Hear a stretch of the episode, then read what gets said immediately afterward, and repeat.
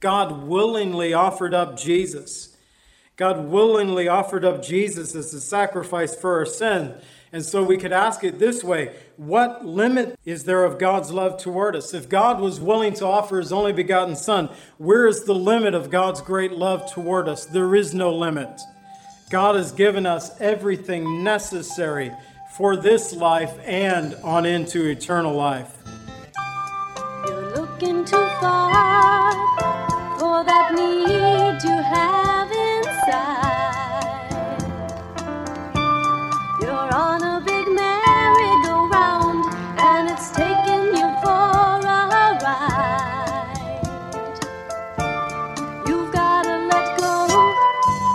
And let God.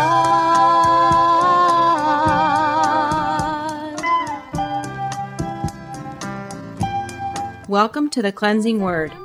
We invite you to stay with us as Pastor John Pinnell of Calvary Chapel Lake Villa takes us through a verse by verse study from God's Word. Each Monday through Friday, we'll be airing messages to encourage you in your faith that you might grow in the knowledge of our Lord and Savior, Jesus Christ. I hope that you enjoy this broadcast, and I'll return at the close of this teaching to give you more information about our church and how you can obtain a copy of this message. Now, here's Pastor John with today's message from God's Word. do in your life. We can get rid of pain and get rid of strife. All you gotta do is let go and let God. Today, since God is for us, this is a rich portion of Scripture. It's one of the reasons that I've taken three teachings to get through this chapter because verses 28 through 39 are so rich. A lot of theology is found here as well. And I gave you a bit of notes that you could take home, and I wanted to give you a little bit of understanding of this section of Scripture as well. But I broke it into three sections. We're going to look at all things, our first point, verses 28 through 30. If God is for us, verses 31 through 38, and more than conquerors, verses 37 through 39. And if God is for us, who can be against us? He asked that question, picking up in verse 31 through 32. If God is for us, who can be against us? He who did not spare his own son, but delivered him up for us all. So, how is God for us? God is for us because he did not spare his only begotten Son, but he delivered him up for us all. An interesting uh, a thing that's discovered when the Old Testament was translated into the Greek language known as the Septuagint, that they use this very same word where it's translated for us that God did not spare his own son, they use this very same word in the Greek to translate uh, what Abraham did when he did not withhold his son Isaac as a sacrifice to God, there in Genesis 22. And that Greek word that uh, speaks about God not sparing his own son, it's a Greek word that could be translated as to treat with tenderness or to spare, as used with Abraham in Genesis 22 12 through 14, when God had called Abraham to take his son, his only son, and to go to a mountain that he would show him. And three days later, Abraham and Isaac stood before Mount Moriah and they climbed, to the top of that mountain. And as they were climbing to the top of Mount Moriah, Isaac said to his father Abraham, He said, Father, we have the wood, we have the fire, but where's the sacrifice? And Abraham said to Isaac that God will provide the sacrifice. And they got to the top of the mountain, they built an altar, and Abraham put his son Isaac upon the altar to offer him as a sacrifice to God, just as God had called him to do. In the Greek Septuagint, we find this same word that Abraham did not treat Isaac with tenderness. Abraham did not spare Isaac, but was willing to put Isaac underneath the knife. If that's what God called him to do. And we know that God did not allow Abraham to do this. In fact, God said, Now I know that you will not hold anything back from me. And that there was a ram that was caught in the thicket that was offered as a sacrifice there on Mount Moriah. Do you realize that Mount Moriah is the same mountain in Israel where Jesus was offered as a sacrifice for our sins? God did not spare his only begotten Son, but offered him, delivered him up as the Lamb of God who takes away the sin of the world. So we pick up in verse 32. The third question How shall he not freely give us all things? How shall he not with him also freely give us all things? And we take it back. Uh, the first question. He has already said, what shall we say to these things? If God is for us, who can be against us? How shall he not freely give us all things? If he did not spare his own son, how will he not freely give us all things? God willingly offered up Jesus. God willingly offered up Jesus as a sacrifice for our sin and so we could ask it this way What limit is there of God's love toward us? If God was willing to offer his only begotten Son, where is the limit of God's great love toward us? There is no limit. God has given us everything necessary for this life and on into eternal life. Paul said in 2 Peter 1 3 and 4, as his divine power has given us all things that pertain to life and godliness through the knowledge of him who has called us by glory and virtue, by which have been given to us exceedingly great and precious promises, that through these you may be partakers of the divine nature, having escaped the corruption that is in the world through lust. That the divine power has given us all things to pertain to this life and godliness everything necessary, but it's all hinging on the work of Jesus Christ upon the cross. And so he asked, How shall he not freely give us all things? If he was willing to give his son Jesus, not to spare Jesus, not to hold Jesus in tenderness, but to offer him up as a sacrifice for our sins, how shall he not freely give us all things? And number four, who shall bring a charge against God's elect? So, who shall bring this charge? It is uh, a word that speaks about a call that, as with a debt or a, a demand. Since God is judge over all the earth, and considering that he has already given his begotten Son as a sacrifice for our sins, then who else is able to bring a charge against us? If God is judge over all the earth, who's able to bring a charge against us? God is over all things. He's already given his son for our sins. Certainly not Satan. Satan will try, but he doesn't have the authority. It reminded me of these bogus phone calls that we might get, or maybe an email attempting to scam us, to scare us. We're getting these on our answering machine right now this past week. It's not even a real person, it's a computer saying that our uh, Microsoft software, something's wrong with it. And like, right, I'm going to actually talk to you guys. But they attempt to get someone and they're successful. A lot of these phone calls I discovered, I, I looked up a number. It's like, where is this coming from? And it's coming out of Jamaica. I don't know why, but they'll keep calling if people are willing to give up their information, their bank accounts. Just, just know that if you know, he was in the high end government from an African country. He's embezzled all this money. He needs to uh, transfer it somewhere in the United States. He'll share the wealth with you. No, it's not true. It's, it's not. What they want is to share your wealth. Actually, they just want to take your wealth, whatever it might be, and it may not be much, but they just want to get a hold of it. But they attempt to get that information. When we receive messages like this, whether it's a phone call, whether it's through email or Facebook, however we get this, we just know that they're bogus. In fact, it's better not even to respond to them. And Satan often brings these bogus charges against God's elect. We find a great picture of this in Zechariah 3, verses 1 through 5, where Zechariah is shown kind of this heavenly vision of Joshua, the high priest of his day and age, standing before the angel of the Lord and Satan at his right hand, bringing opposition against him. And the Lord said to Satan, The Lord rebuke you, Satan. The Lord has chosen Jerusalem. Who has chosen Jerusalem rebukes you. Is this not the brand plucked from the fire. Now Joshua was clothed with filthy garments and was standing before the angel.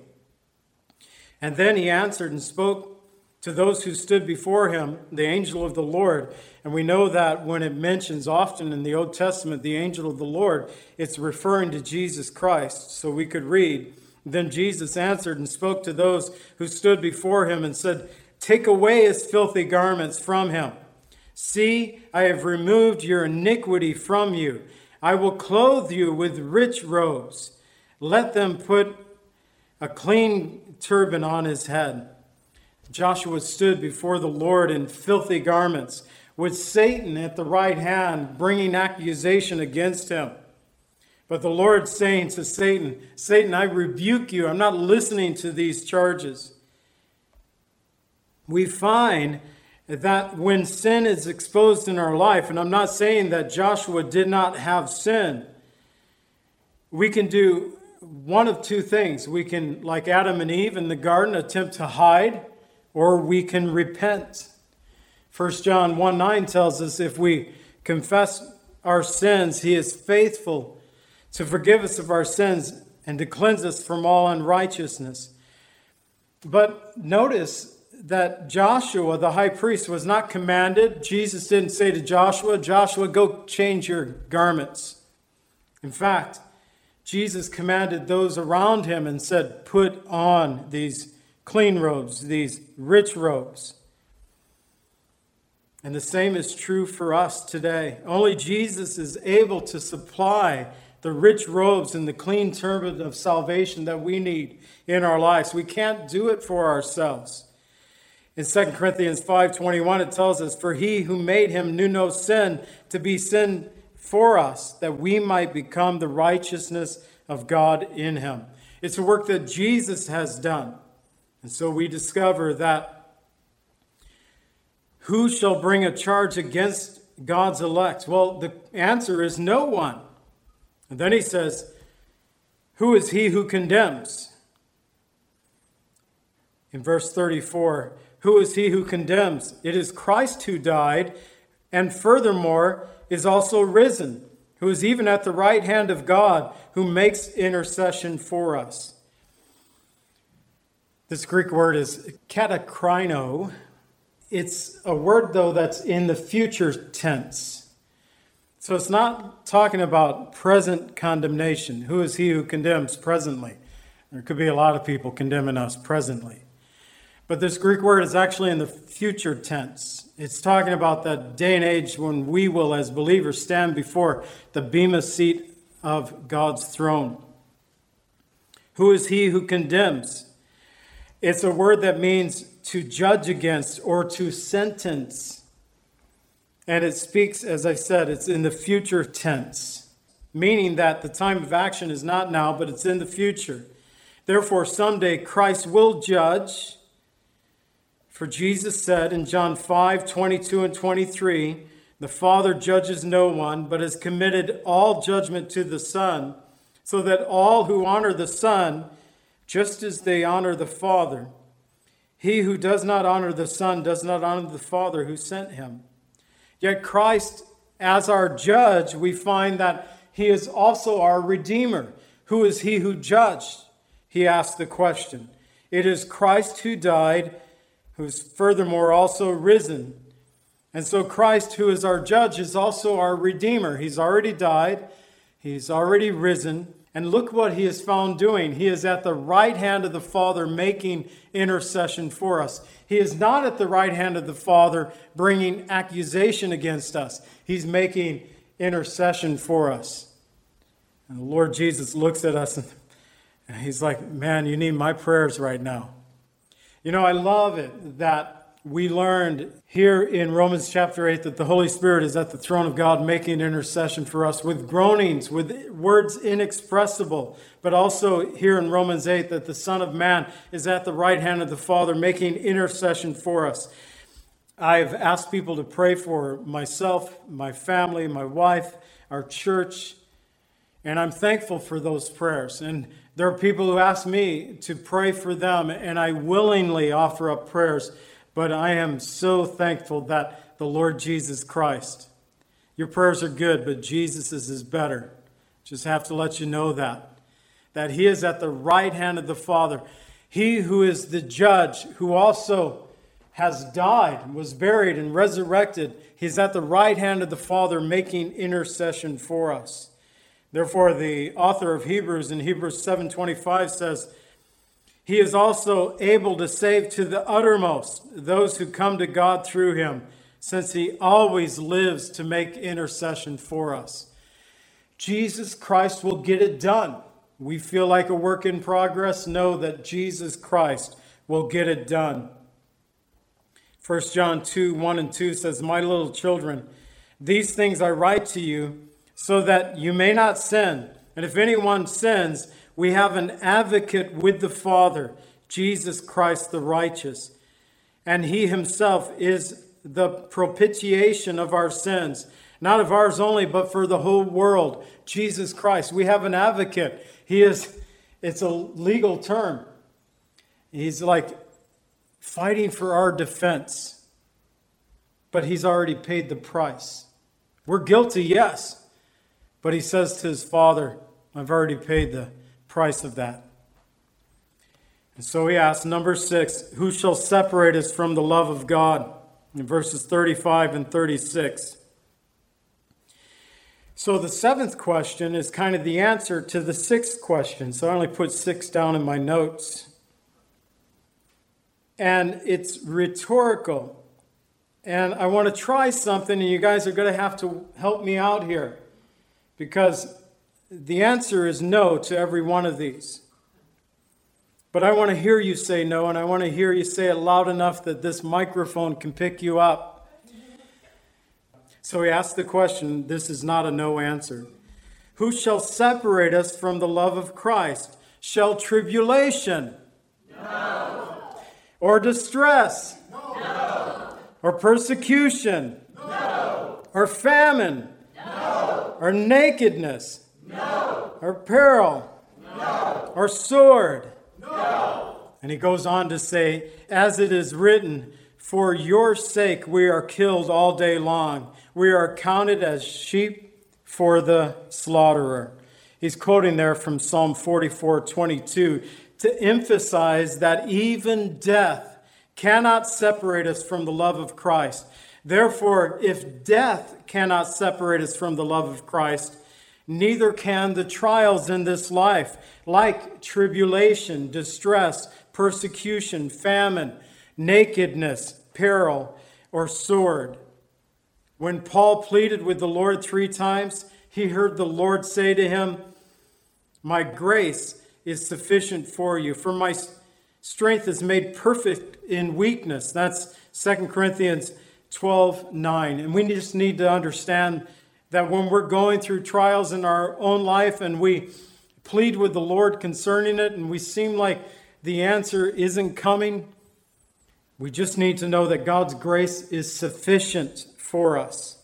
Since God is for us, no one or no thing can possibly be against us. And then he closes out saying that we are more than conquerors, verses 37 through 39. Yet in all these things, we are more than conquerors through him who loved us.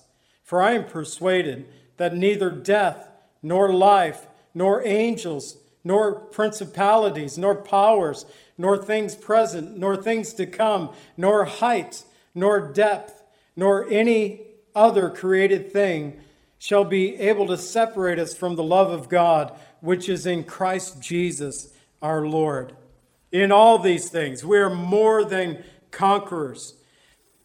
In all what things? Well, he just listed out seven things that of tribulation, distress, persecution, famine, nakedness, peril, sword. We are more than conquerors. That means to prevail completely, to utterly defeat. It's surpassing victory. Now, you can be a conqueror, but Paul said we are more than conquerors. We're beyond that of simply being a conqueror. We are more than conquerors because of anything that we have done and of everything that possibly could come against us. It's because of God's great love toward us that the Lord Jesus Christ has done everything necessary for our salvation. We're more than conquerors because we're not trying to conquer salvation in our own strength. It's because Jesus Christ has already done it for us. It's kind of like Jesus going to battle before us, and all we do is come up behind him saying, Yeah, this is great. We don't even have to lift a sword. He's done the job for us. It was his death, his burial, his resurrection, his ascension into heaven. In Revelation 1, in verses 5 and 6, it says, From Jesus Christ, the faithful witness, the firstborn from the dead, the ruler over the kings of the earth, to him who loved us and washed us from our sins in his own blood, and has made us kings and priests to his God and Father. To him be the glory and the dominion forever and ever. And as believers, whatever we might be, upon this earth or what will happen to us in this world to come. It is all because of Jesus, because of his great love, which he has bestowed toward us through dying upon the cross. John 15, 13 reminds us that greater love has no one than this, than to lay down his life for his friends. Jesus displayed the greatest love by going to the cross. So Paul said, I am persuaded he lists out 10 things here that neither death, nor life, nor angels, nor principalities, nor powers, nor things present, nor things to come, nor height, nor depth, nor any other created thing is able to separate us from the love of God, which is in Christ Jesus our Lord. I am persuaded, this is in the passive voice. He's convinced of this and he's not thinking about it now. It's a, a done deal, it's in the past. I am persuaded, meaning that he has been convinced by argument to this persuasion that there is nothing that can separate us from the love of God. And he lists out 10 things. He's given us a lot of things here that he's listed out. These benefits are in our behalf. And he listed out 10 more to close out the chapter. That is to demonstrate that there is nothing that can separate us from God's love. Romans 5 8 tells us God demonstrates his own love toward us that while we were yet sinners, Christ died for us. Faith in the finished work of Jesus Christ. It is faith in the finished work of Jesus Christ that makes us more than conquerors. Since God is for us. Romans chapter 8, a beautiful, beautiful portion of scripture that Paul just reinforces the work of the Holy Spirit in our lives by mentioning the Holy Spirit 20 times in chapter 8 alone. And the work of the Holy Spirit, the person of the Holy Spirit in behalf of those who trust in Jesus Christ, but also uh, the work of Jesus in our lives. He is the one that makes us more than conquerors since God is for us. It's not an if question. Paul has, by argument, supported the fact that God is for us to those who love God and are called according to his purposes. Therefore, we can say all things work together for good. All things work together for good. Father, thank you for your word and for what it teaches us. And help us, Lord, just to have this confidence. Sometimes, Lord, I confess that we don't understand the reason why things might come against us. And Lord, though we may know Romans 8:28, we don't stand upon the truth of Romans 8:28. And so Lord, help us to trust in your work in our lives. We pray in the name of Jesus. Amen.